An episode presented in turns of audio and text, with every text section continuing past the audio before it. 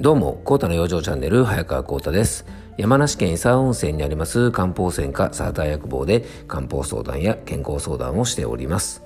この番組は毎日10分皆様の心と体の健康のサポートになるような情報を私国際中医師の早川コータとはい、アシスタントの猫林さんとの2人でお届けします、えー、猫林さん今日もよろしくお願いしますはい、よろしくお願いします。たまになんか鳴き声がめっちゃ長い時ありますよね。なんか、これってなんか意味があるんですかね、猫林さん。うん、ないのか。はい。えー、猫もね、いろんな鳴き声して面白いですよね。あの、我が家のにゃんこもですね、なんとなくこう甘えてる時のにゃんおみたいな声とですね、なんかこう怒ってる時のにゃーみたいな声とかですね、だんだん僕もですね、あの、我が家のにゃんこの声がですね、なんとなく分かってきてね、結構楽しくなってきました。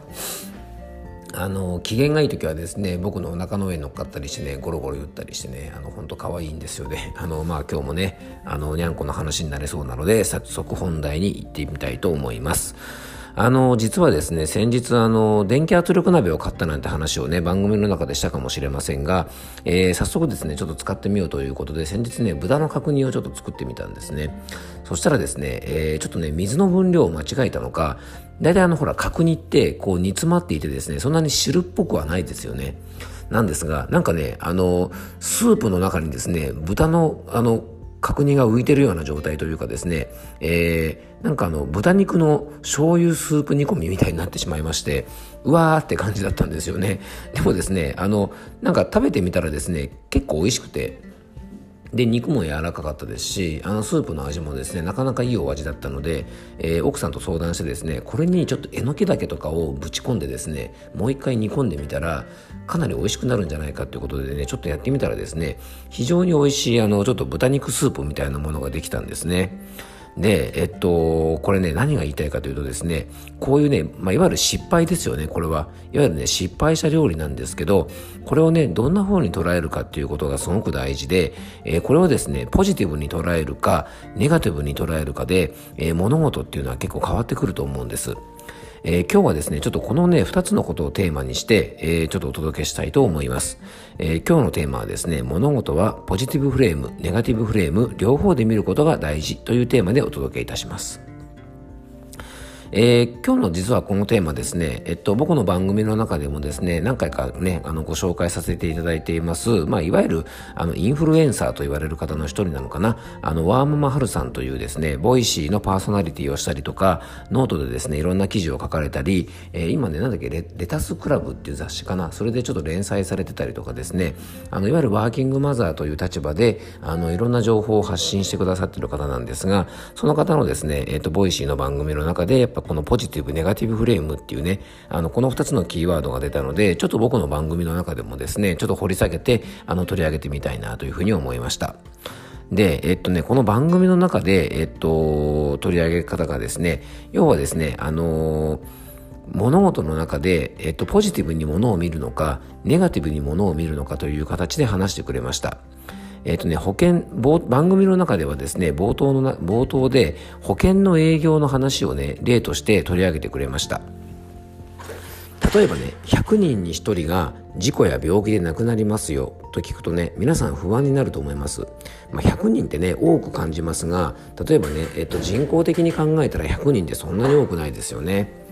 でもしかしたら自分もねその100人の中の1人になるかもしれないから、まあ、家族に迷惑をかけるかもしれないと思えば保険に入っておこうかなと思いますよね。これはどちらかというとですね、え、100人に1人に自分が当てはまるというですねちょっとネガティブなフレームを使って物事を考えています。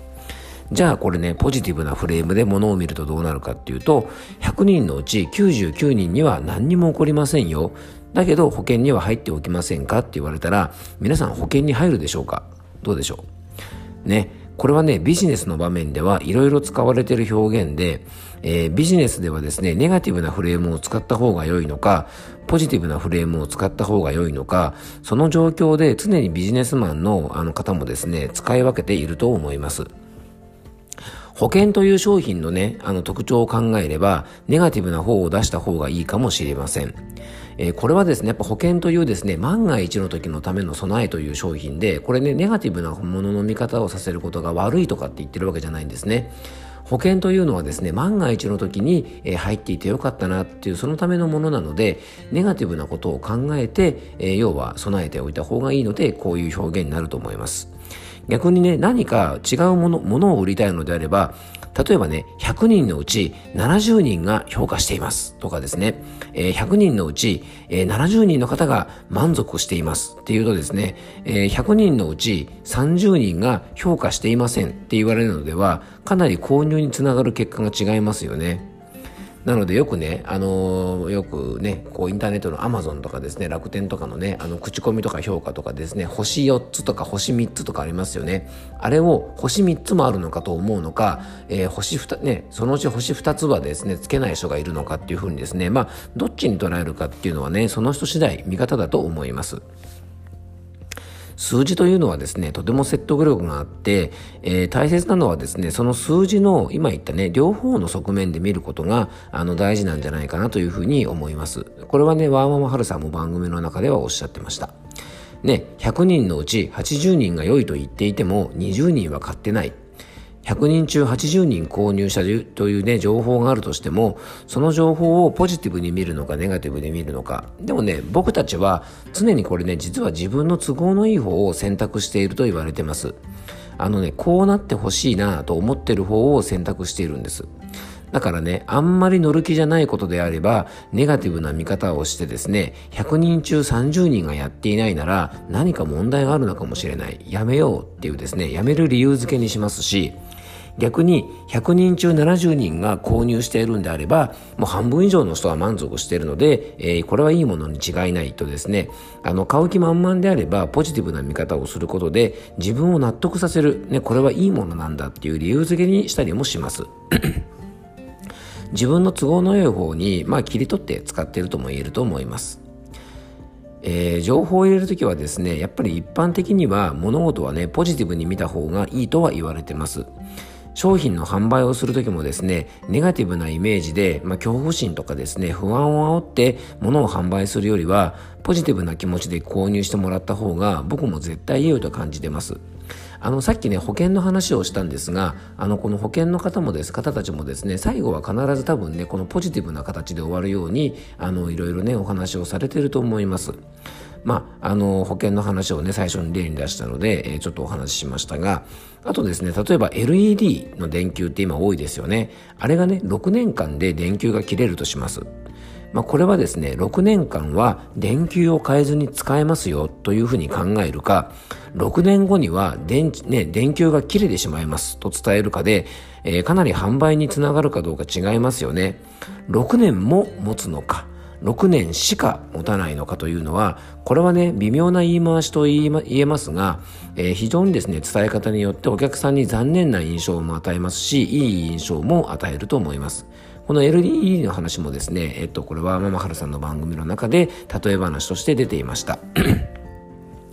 で、ポジティブなイメージで、ポジティブな切り口で伝えた方が、長い目で見るとですね、ポジティブに終わるということを伝えられるので、そちらの方が良いというふうにですね、番組の中でも、えー、おっしゃってたので、まあ、僕も本当ね、その通りだなと思います。まあ、あの、最近ね、よく話に上がるのがですね、人生100年時代。その中でですね、まあ、定年が60歳からですよね、今ね。でも、まあ、再雇用で65歳ぐらいまでは今働けるようになってます。じゃあこれをね、どう捉えていくのか。これもですね、ポジティブフレームかネガティブフレームかで変わってきますよね。じゃあ65歳で定年100歳までいけるとしたら、あとね、あのー それからあと35年の保証はないと考えるのか、それともですね、今例えば30歳の人で65歳で定年だったら、あ、まだね、35年は働けるんだっていうふうに考えるのか、まあこれかなりイメージが違いますよね。で、ここでね、ちょっと最後に注意してほしいのが、物事をポジティブな目線で見ることは僕もちろん大事だと思うんです。ネガティブな目線で見るよりは大事なんですが、でもね、ポジティブと楽観視するってことを間違えちゃいけないんです。楽観視というのは物事の先行きをいい方に考えて全く心配しないようなことです。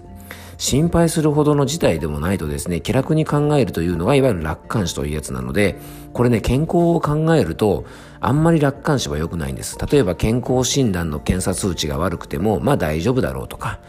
例えばね、毎月生理不順とか月経痛があるにもかかわらず、まあその時だけお薬飲んどけばいいから大丈夫でしょう。と楽観視すると、後々大きなトラブルになりますので、えー、楽観視は決してね、ポジティブなものとはちょっと違います。えー、大したことないと楽観視するのではなくて、本当のポジティブはですね、数値が悪いだけの今のうちに体のケアをしておけば治るかもしれない。大きな病気の前に検査で気づけてよかったというふうに考えるのが、これがポジティブです。ですから健康に関しては症状を楽観視するのではなくてですねちょっとした不調があった時にポジティブに考えて今のうちに体のケアをしとけば大きな病気につながらないっていうね体からの合図だと思ってですね、えー、ぜひケアをしていただけたらというふうに思います。今日はですね、ポジティブフレームとネガティブフレームという例えを使って、えー、ちょっと物事の考え方についてお話しさせてもらいました。えー、今日も聞いていただきありがとうございました。えー、どうぞ素敵な一日をお過ごしください。